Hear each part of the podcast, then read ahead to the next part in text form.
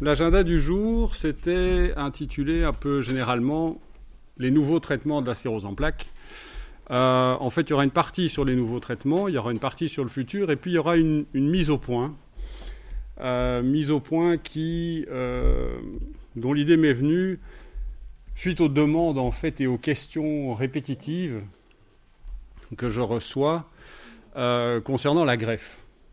Donc c'est une question assez récurrente parce qu'on en parle beaucoup. Là, je vous ai pris un exemple, c'est un patient qui m'a envoyé ça la semaine dernière, donc euh, c'est pour euh, illustrer, c'est 9 septembre 2022, pour illustrer que c'est un topic qui ressort euh, régulièrement dans la presse, présenté souvent comme traitement miraculeux, spectaculaire, nouvelle perspective, des, mots et des expressions qui sont plus marketing qu'autre chose mais qui évidemment il soulève pas mal de questions. Euh, si on se rappelle qu'à l'époque, euh, la femme de Tony Blair, Selma Blair, qui a une sclérose en plaques, s'est fait greffer. Ça a fait tout un buzz euh, autour de ça. Et voilà le genre d'article qu'on peut lire. Alors si je plonge un petit peu dans les détails de la publication, qu'est-ce qu'on lit?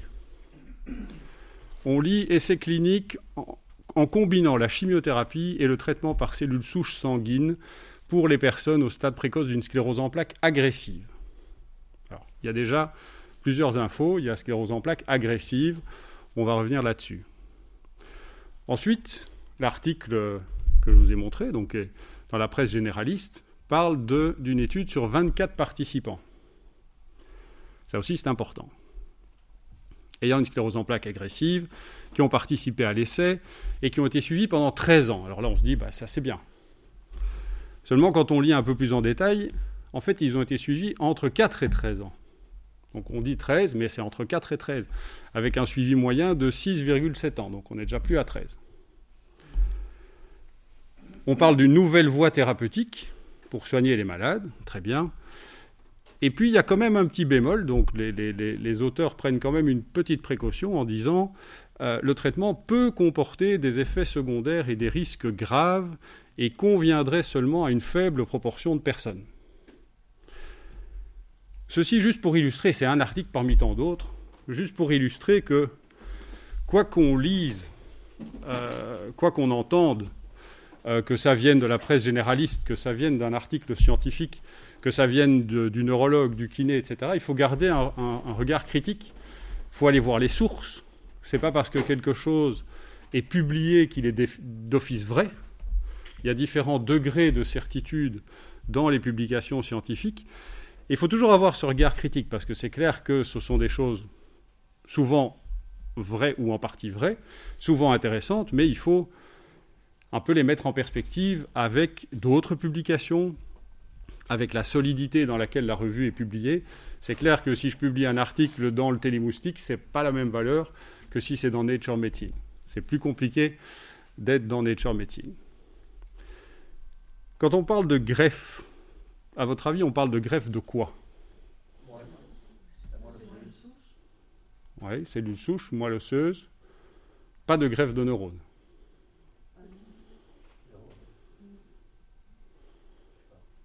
Parce que ça, c'est la première chose à savoir. cellule souche, c'est un espèce de gros de gros melting pot de plein de choses. En fait, la greffe de cellules souches dans la sclérose en plaques, il y en a deux types déjà. Et elles sont très souvent confondues. Donc il est déjà important de faire la part des choses entre ce qu'on appelle la greffe de cellules souches hématopoïétiques autologues, HSCT, pour hématopoïétique stem cell transplantation.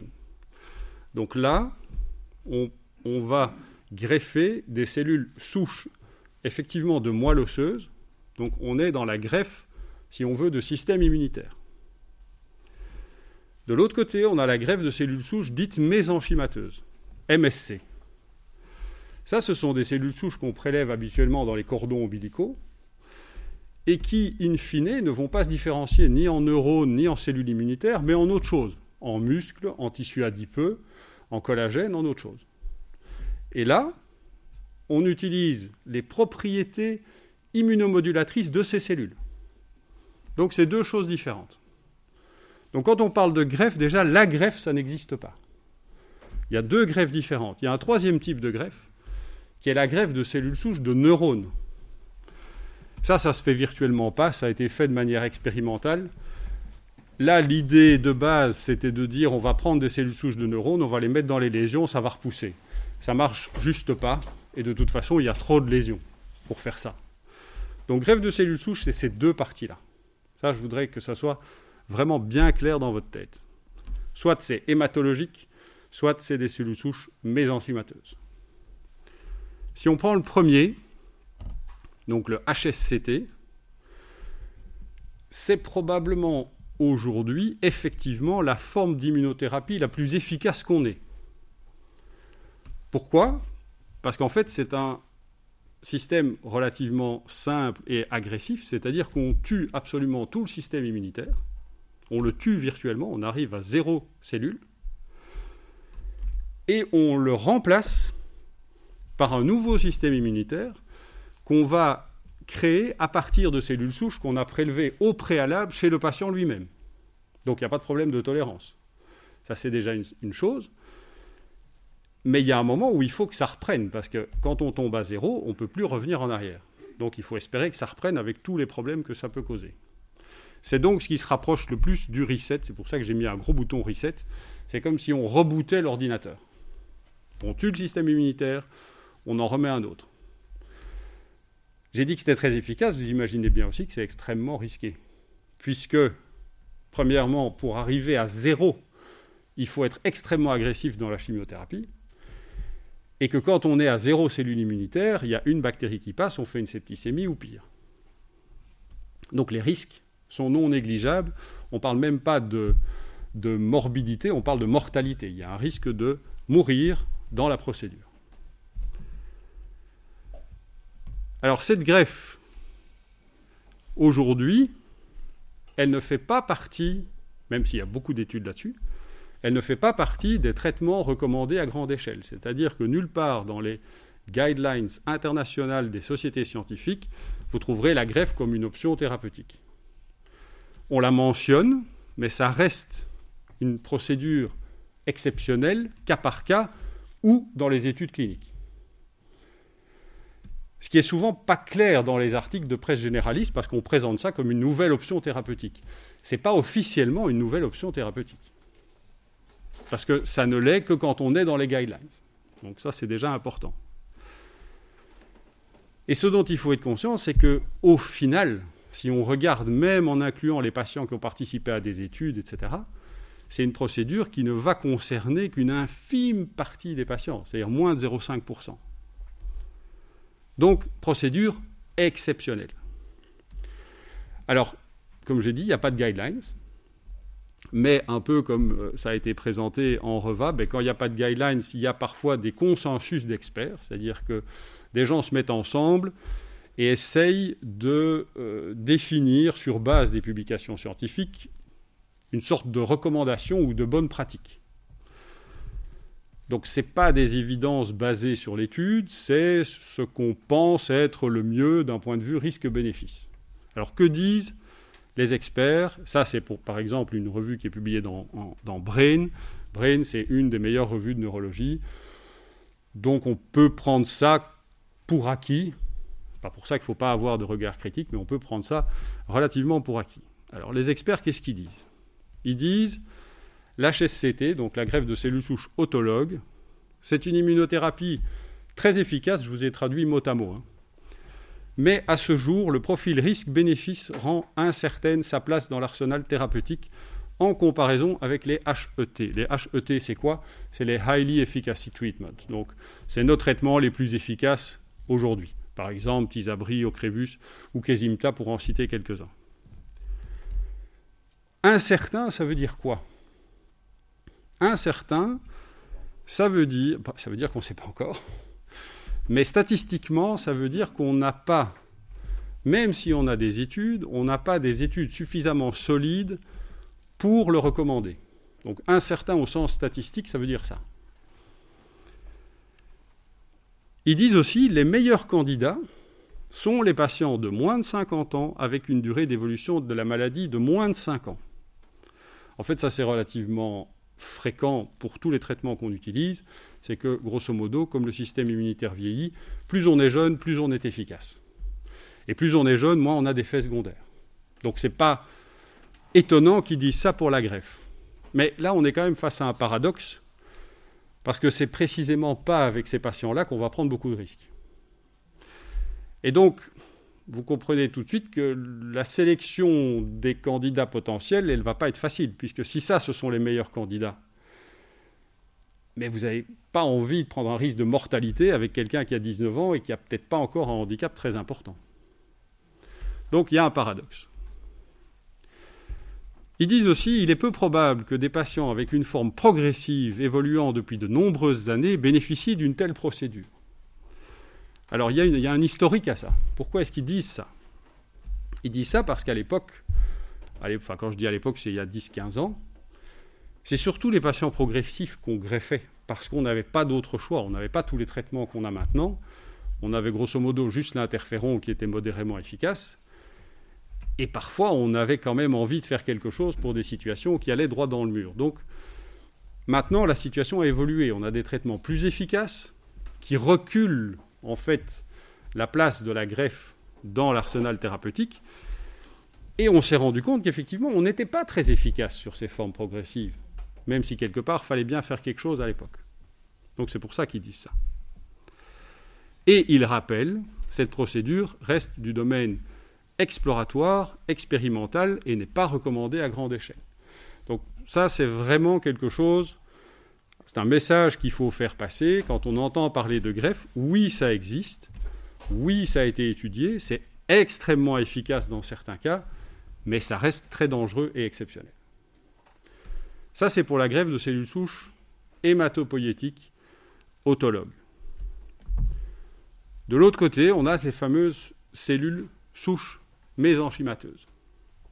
Alors où est-ce que ça vit, ça, des, cellules souches mésenchymateuses? Ben, Ça vit aussi dans la moelle osseuse. Mais comme je disais, normalement, naturellement, ça va donner des ostéoblastes, donc des cellules d'os, des chondrocytes, donc des cellules de cartilage, ou des adipocytes, des cellules de tissu graisseux. Mais pas des cellules immunitaires. Mais on s'est rendu compte que si on met des cellules immunitaires en présence de ces cellules souches-là, les cellules immunitaires se modifiaient. Donc ça veut dire que les, les petites MSC sécrètent des substances qui vont modifier leur environnement. Donc ça, c'était une découverte déjà assez intéressante. Et donc ces cellules, en fait, elles ont des propriétés immunomodulatrices. D'où l'idée qu'on va utiliser ces propriétés, on va les injecter soit en intraveineux, soit même en intratécal, donc on fait une ponction lombaire, mais au lieu de retirer, on injecte, et on va voir ce que ça donne. Et on étudie le comportement des lymphocytes, des macrophages, qui ont été présentés à ces MSC. Alors avantage, c'est beaucoup moins dangereux, parce qu'on ne tue pas le système immunitaire, on vient ajouter quelque chose, c'est relativement safe, la procédure ne pose pas trop de problèmes, mais par contre, les données d'efficacité, elles, elles sont beaucoup moins claires. Est-ce que ça marche ou est-ce que ça ne marche pas? Alors il y a eu plusieurs études, je vous en montre deux. Il y en a une publiée dans Brain, donc bonne revue, euh, solide, mais sur seulement 48 patients.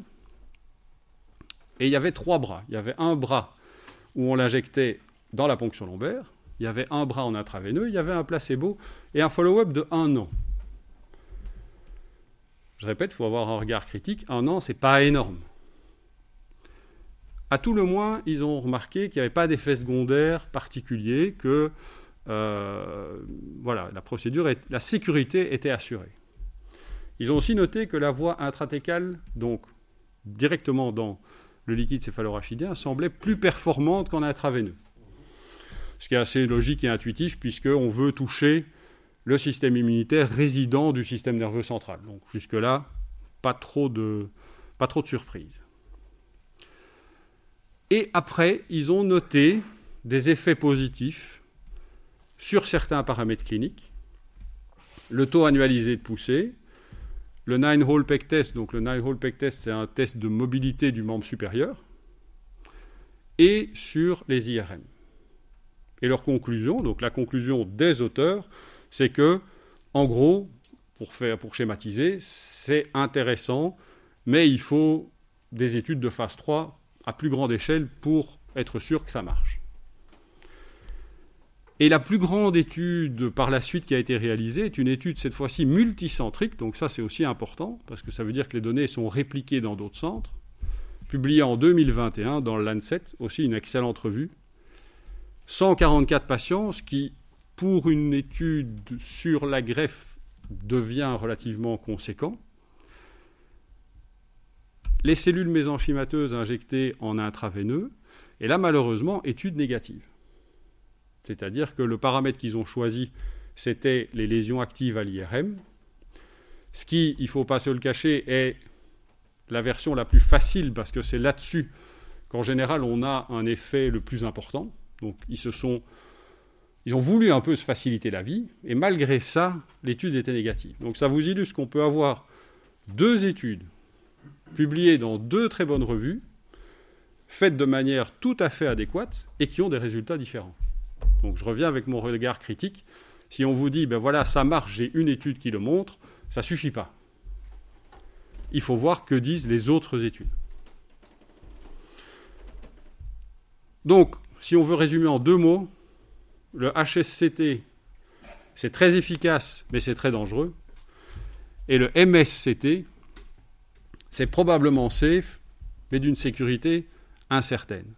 En tout cas, il y a euh, de nouveau le consensus d'experts qui disait on ne pense pas que ce soit supérieur à un traitement par Gilenia. Ils ont pris le Gilenia, ne me demandez pas pourquoi, mais c'est un traitement de deuxième ligne d'efficacité intermédiaire. Ils ne pensent pas que ce soit supérieur à ça. Donc est-ce que ça vaut la peine ou non? Aujourd'hui, la réponse est plutôt non. Tout en sachant que c'est important d'avoir ces informations parce qu'il y a des centres en Israël, en Bulgarie, qui vous proposent de vous greffer des cellules souches mésenchymateuses pour entre 80 et 100 000 euros, évidemment non remboursés. Donc voilà. Ça, on m'en a parlé très très régulièrement. Qu'est-ce que vous en pensez? La greffe en Bulgarie, etc. Dans ces centres-là, c'est très souvent les MSCT pour une raison très simple, c'est que le HSCT, ils ne prennent pas le risque. Parce que ça demande une infrastructure, un service d'hématologie, un agrément, etc. etc. Mais ça, c'est quelque chose qu'a priori, il ne faut pas faire aujourd'hui. C'est intéressant, il faut voir ce que ça peut donner, mais aujourd'hui, ce n'est pas recommandé. Le futur proche, c'est ce qu'on appelle les BTKI. Est-ce que vous avez déjà entendu parler des BTKI Vous savez qu'aujourd'hui, on a 26 traitements disponibles dans la sclérose en plaques remboursés, autorisés selon différents critères, on en a 26. On en a eu un nouveau chaque année depuis 2012, au moins. Donc ça bouge énormément. Les BTKI, c'est ce qui va nous arriver, on l'espère l'année prochaine et dans les années qui suivent. Donc ça, c'est vraiment une nouvelle classe de médicaments, c'est tout nouveau. Et on va faire un peu d'histoire. On va remonter en 1952 où un certain Ogden Bruton, qui devait être danois, je ne suis pas sûr, mais danois ou finlandais, a décrit une maladie chez des enfants qui faisaient des infections répétées. Ils tombaient tout le temps malades, et il a trouvé que ces enfants n'avaient pas d'anticorps circulants. Donc ils se chopaient tout ce qui arrivait. Et alors, on traitait ces enfants en leur, en leur faisant des perfusions d'anticorps. Et en fait, il s'est rendu compte que les lymphocytes B de ces enfants, qui produisent les anticorps, dysfonctionnaient. Et on a appelé ça la gamma-globulinémie liée à X de Bruton. Liée à X, pourquoi? Parce que c'est transmis sur le chromosome X. Ça, c'est là que ça commence. Ensuite, en 93, on a trouvé le gène impliqué, le gène déficitaire, sur le chromosome X, et on a trouvé la protéine qui était codée par le gène. Du coup, pour rendre hommage à Ogden, on l'a appelé la Bruton tyrosine kinase BTK. C'est de là que ça vient. Du coup, BTKI, inhibiteur des BTK. Et tous les médicaments, vous les remarquerez, vous en entendrez de plus en plus parler, tous les médicaments de cette famille se terminent par brutinib. Parce que bruton, inhibition. OK? Alors pourquoi c'est intéressant? Parce qu'en fait, comme vous le voyez ici, c'est une étude d'expression de la BTK. Et donc cette protéine, elle est exprimée principalement dans les lymphocytes B. Or, on sait que les lymphocytes B dans la sclérose en plaques, c'est très intéressant. Elle est exprimée par les monocytes, donc par les macrophages, donc par la microglie. La microglie, c'est tout le système de défense qui réside dans votre système nerveux central. De nouveau, très intéressant. Et elle est exprimée par les cellules dendritiques. Alors, les cellules dendritiques, ça vous dit peut-être rien, mais en gros, c'est la clé qui est nécessaire à ce que la réaction immunitaire démarre. Donc ça veut dire que sans cellules dendritiques, virtuellement, il n'y a pas de sclérose en plaques. C'est un peu grossier ce que je dis, mais c'est un peu ça. Donc très intéressant. Et c'est quasiment pas exprimé par les cellules T. Beaucoup moins sur les neutrophiles. Pourquoi est-ce que ça, ça nous intéresse? Parce que les neutrophiles, c'est notre défense contre les bactéries, contre les infections du quotidien. Donc on veut toujours la même chose, on veut moduler sans attraper des effets secondaires, évidemment. Et en fait, je ne vais pas tout vous détailler, ça ne sert à rien, mais voilà, BTK se situe là, dans un lymphocyte B. Vous voyez que c'est un lymphocyte B parce que les plus observateurs d'entre vous auront noté qu'il porte le CD19. Et si vous avez assisté aux euh, matinées précédentes, on a beaucoup parlé des CD19, des CD20, qui sont typiques des lymphocytes B. Eh bien, en fait, si on prend par exemple l'Ocrevus ou le Kesimta, qui sont des thérapies anti-lymphocytes B qu'on utilise actuellement, et qui marchent très bien, qu'est-ce qu'on fait? On se fixe sur les lymphocytes B, on les détruit. Et on obtient un effet thérapeutique tout à fait satisfaisant dans la sclérose en plaques. Mais on a détruit les lymphocytes B. Et fatalement, on perd des choses. Prenons juste l'exemple du Covid. Quand on est sous Ocrevus, qu'on se fait vacciner, bah, on a du mal à produire des anticorps pour une raison simple, c'est qu'on a cassé la fabrique d'anticorps. Donc sans être en agamma-globulinémie de Bruton, on a quand même un déficit de production puisqu'on n'a plus les cellules. Ici, en bloquant ce BTK, la cellule est toujours là. Elle garde certaines capacités, mais on va l'incapaciter quelque part. On va l'empêcher de faire tout ce qu'elle fait d'habitude. Donc c'est un peu moins violent, si on veut schématiser. Mais on cible aussi le lymphocyte B essentiellement, mais pas que. Il y a un autre avantage. C'est que les BTKI, c'est des petites molécules. Pourquoi c'est avantageux? Parce qu'on peut les administrer per os, ce qui est quand même plus confortable, que c'est plus facile à faire rentrer dans les cellules, que c'est plus facile à faire rentrer dans le cerveau, parce que ça passe plus facilement au travers de la barrière hématoménagée, qui est quand même ce filtre qui nous ennuie, parce que la plupart de nos médicaments, ils tournent en rond dans la circulation sanguine, ils ont du mal à pénétrer dans le cerveau. Plus c'est petit, plus c'est facile. Et aussi, il coûte moins cher à produire. Ce qui est aussi un avantage. Donc on parle beaucoup des BTKI pour l'instant, dans tous les congrès. C'est l'actualité du moment. Alors, qui qui est sur les, rangs? Alors, on, risque d'en avoir cinq si tous finissent leur programme d'études. Donc, vous voyez que c'est vraiment une molécule d'intérêt. Il y a Sanofi qui fait l'Obadjo et l'Emtrada, qui en a un, qui est le tolebrutinib. Il y a Merck qui fait le Robif et le Mavenclad, qui a l'Evobrutinib. Il y a Novartis qui fait le Gilenia et le Kesimta, qui a le Remibrutinib. Vous voyez, c'est tout des brutinib. Hein. Il y a Roche qui fait l'Ocrevus, qui fait le Phénébrutinib, et il y a Biogen qui fait le Tecfidera et le Tizabri qui fait l'Orelabrutinib. Donc tout le monde s'y intéresse. Et qui va être le premier? Oui, c'est petit, hein, mais euh, vous voyez ici, même pour moi c'est petit ici, je vais agrandir, la fin prévue des études. Le premier, en gros, aura fini en 2023 c'est le tolebrutinib, c'est celui de Sanofi. Viendra ensuite celui de Merck. Retenez que les autres, ce sera pour 2026, 27, 28. Donc, on n'a pas fini d'en entendre parler. Les deux premiers, clairement, c'est-à-dire ceux qui sont le plus loin dans les études, qui ont fini leur phase 2, Savoir que la phase 2, ça je l'ai déjà dit, mais je le rappelle, la phase 2, c'est une, phase d'étude où on étudie l'efficacité déjà sur des patients, alors qu'en phase 1, c'est juste la sécurité sur des sujets contrôle. Donc on est déjà sur des patients, on est déjà contre un comparateur, on n'est plus contre placebo parce que ça aujourd'hui, ça se fait beaucoup moins. Mais petit nombre de patients, études courtes, en général 6 mois, et en général uniquement radiologiques. En gros, en général, ils regardent les lésions actives à l'IRM. Si la phase 2 fonctionne, on va en phase 3. Plus grand nombre de patients, 2 ans et des paramètres cliniques. Si la phase 2 ne fonctionne pas, en général, on est enterré tout de suite. Donc, qu'est-ce qu'on sait aujourd'hui? Ben, Voilà les résultats de celui qui est le plus avancé, qui est la molécule de Merck, qui est l'évobrutinib. Donc phase 2, uniquement sur les paramètres IRM. Et on voit qu'à la dose, on étudie aussi toujours plusieurs doses, 25 mg une fois par jour, 75 mg une fois par jour, 75 mg deux fois par jour, et on regarde qu'est-ce qui est le plus efficace tout en ayant le moins d'effets secondaires. Et on donne la plus petite dose utile.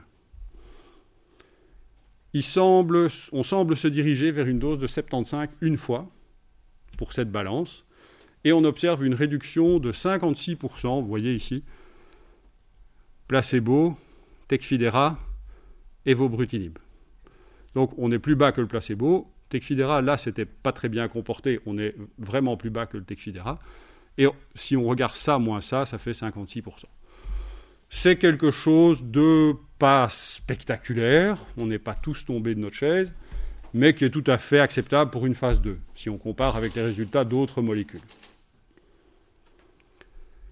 Autre chose intéressante, c'est toujours la même molécule, c'est l'évobrutinib, c'est leur impact sur les SEL. Alors les SEL, ça vous dit probablement rien, ce sont les slowly expanding lesions, c'est-à-dire qu'à l'IRM, on peut voir des lésions de sclérose en plaques qui ont une très petite variation de volume, mais quand même présente. Et grâce à nos algorithmes d'analyse par intelligence artificielle, on peut détecter ces petites variations de volume qui, pour le radiologue, passent inaperçues. Et on est de plus en plus convaincu, on a de plus en plus montré que ces SEL étaient juste capitales parce qu'elles étaient extrêmement bien reliées avec la progression de la maladie, qui est insidieuse, indépendante des poussées. C'est-à-dire que les patients qui progressent, ils ont des SEL. Moins vous en avez, moins vous progressez. Donc avoir un impact là-dessus, c'est extrêmement important. Et on voit que il est là. L'évobrutinib, une fois par jour, 75 mg, eh bien, il a tendance à diminuer de manière significative le nombre de ces SEL. Alors pour que ce soit tout à fait parfait, on aimerait bien que la barre d'erreur ne coupe pas le centre. Parce que quand ça coupe le centre, statistiquement, ce n'est pas encore certain. Donc, on va dire, on parle de tendance à ce niveau-là. Surtout que c'est une phase 2 avec un petit nombre de patients. Donc, de nouveau, soyons critiques, attendons la phase 3. Mais si on avait un impact là-dessus, ce serait intéressant. Et pourquoi est-ce que ça nous intéresse particulièrement? Parce que le grand avantage de ces BTKI, c'est que ce sera probablement la classe de médicaments qui aura le plus d'impact directement dans le cerveau, au niveau du système immunitaire résident de ce qu'on appelle la microglie. Et donc, les SEL, ça fait écho à ça. Donc c'est un paramètre qui est vraiment intéressant. Ça, c'est les résultats de l'autre étude de phase 2. Les autres études de phase 2 ne sont pas finies. Donc pour vous dire, on n'est pas encore tout à fait là. Mais celle-ci, celle de Sanofi, le tolébrutinib, elle est finie. Et euh, la dose qui marche le mieux semble être celle de 60 mg. Hmm. C'est assez clair sur l'histogramme. Et là, on a une réduction de 87% par rapport au placebo. Alors, n'allez pas comparer 56 contre 87. Ce pas les mêmes patients, ce pas les mêmes endroits, ce n'est pas la même chose. Mais voilà, c'est je dirais, encore plus enthousiasmant. Alors ça, c'est l'efficacité. Qu'est-ce qu'on sait des risques? Là aussi, même réserve, période courte, donc c'est juste un aperçu.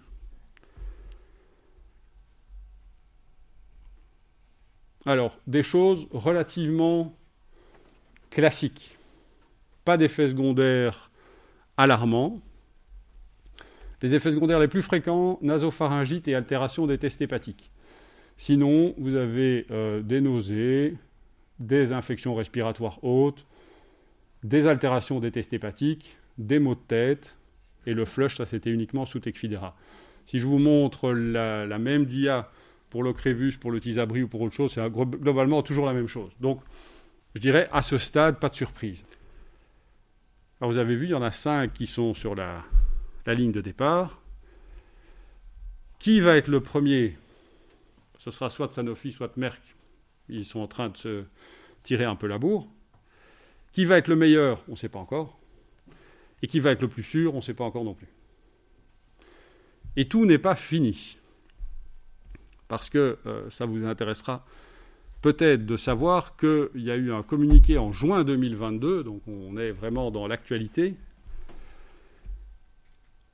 qu'a publié la Food and Drug Administration américaine et qui dit le tolébrutinib, les études ont été mises en arrêt partiel en raison de problèmes hépatiques chez certains patients qui participent à l'étude. Arrêt partiel, ça veut dire que ce n'est pas tout à fait arrêté, qu'on arrête, on n'inclut pas de nouveaux patients et on réévalue. Rappelons que c'est déjà arrivé par le passé. Tisabri a été arrêté pendant les études en raison de la survenue des premiers cas de PML, plusieurs mois d'arrêt, puis ça a repris, ça quand même, c'est quand même sorti sur le marché. L'Emtrada, il y a eu une grosse révision en 2019. On a cru qu'ils allaient l'enlever, ils l'ont laissé. Donc révision, ça ne veut pas dire arrêt mais c'est juste pour illustrer que si on fait des études, c'est pour trouver des effets secondaires aussi. Et si on en trouve, ben, parfois ça, ça peut bloquer la sortie d'un médicament ou la retarder. Donc tout n'est pas gagné, tout n'est pas fini, mais c'est extrêmement intéressant. En résumé, la brutonkinase, c'est donc cette enzyme qui est nécessaire au lymphocyte B notamment pour jouer son rôle. Donc en fait, on va bloquer sa signalisation intracellulaire et l'empêcher de jouer ce rôle de clé dans la réaction inflammatoire. Elle est exprimée sur la microglie, ça c'est aussi un message qu'il faut retenir. Donc on a peut-être cet impact direct dans le système nerveux central et, on l'espère, sur la progression de la maladie.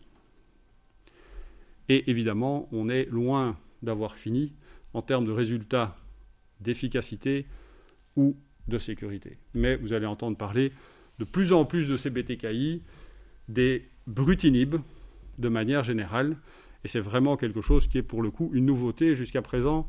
Et l'année passée, par exemple, on a eu des versions 2 des médicaments. On a eu des Gilenia 2.0, un Ocrevus 2.0, mais ce n'était pas vraiment nouveau. Là, c'est vraiment quelque chose de nouveau et qui est le fruit de, pas mal d'années de recherche. Donc, euh, c'est intéressant à savoir et à signaler et à suivre.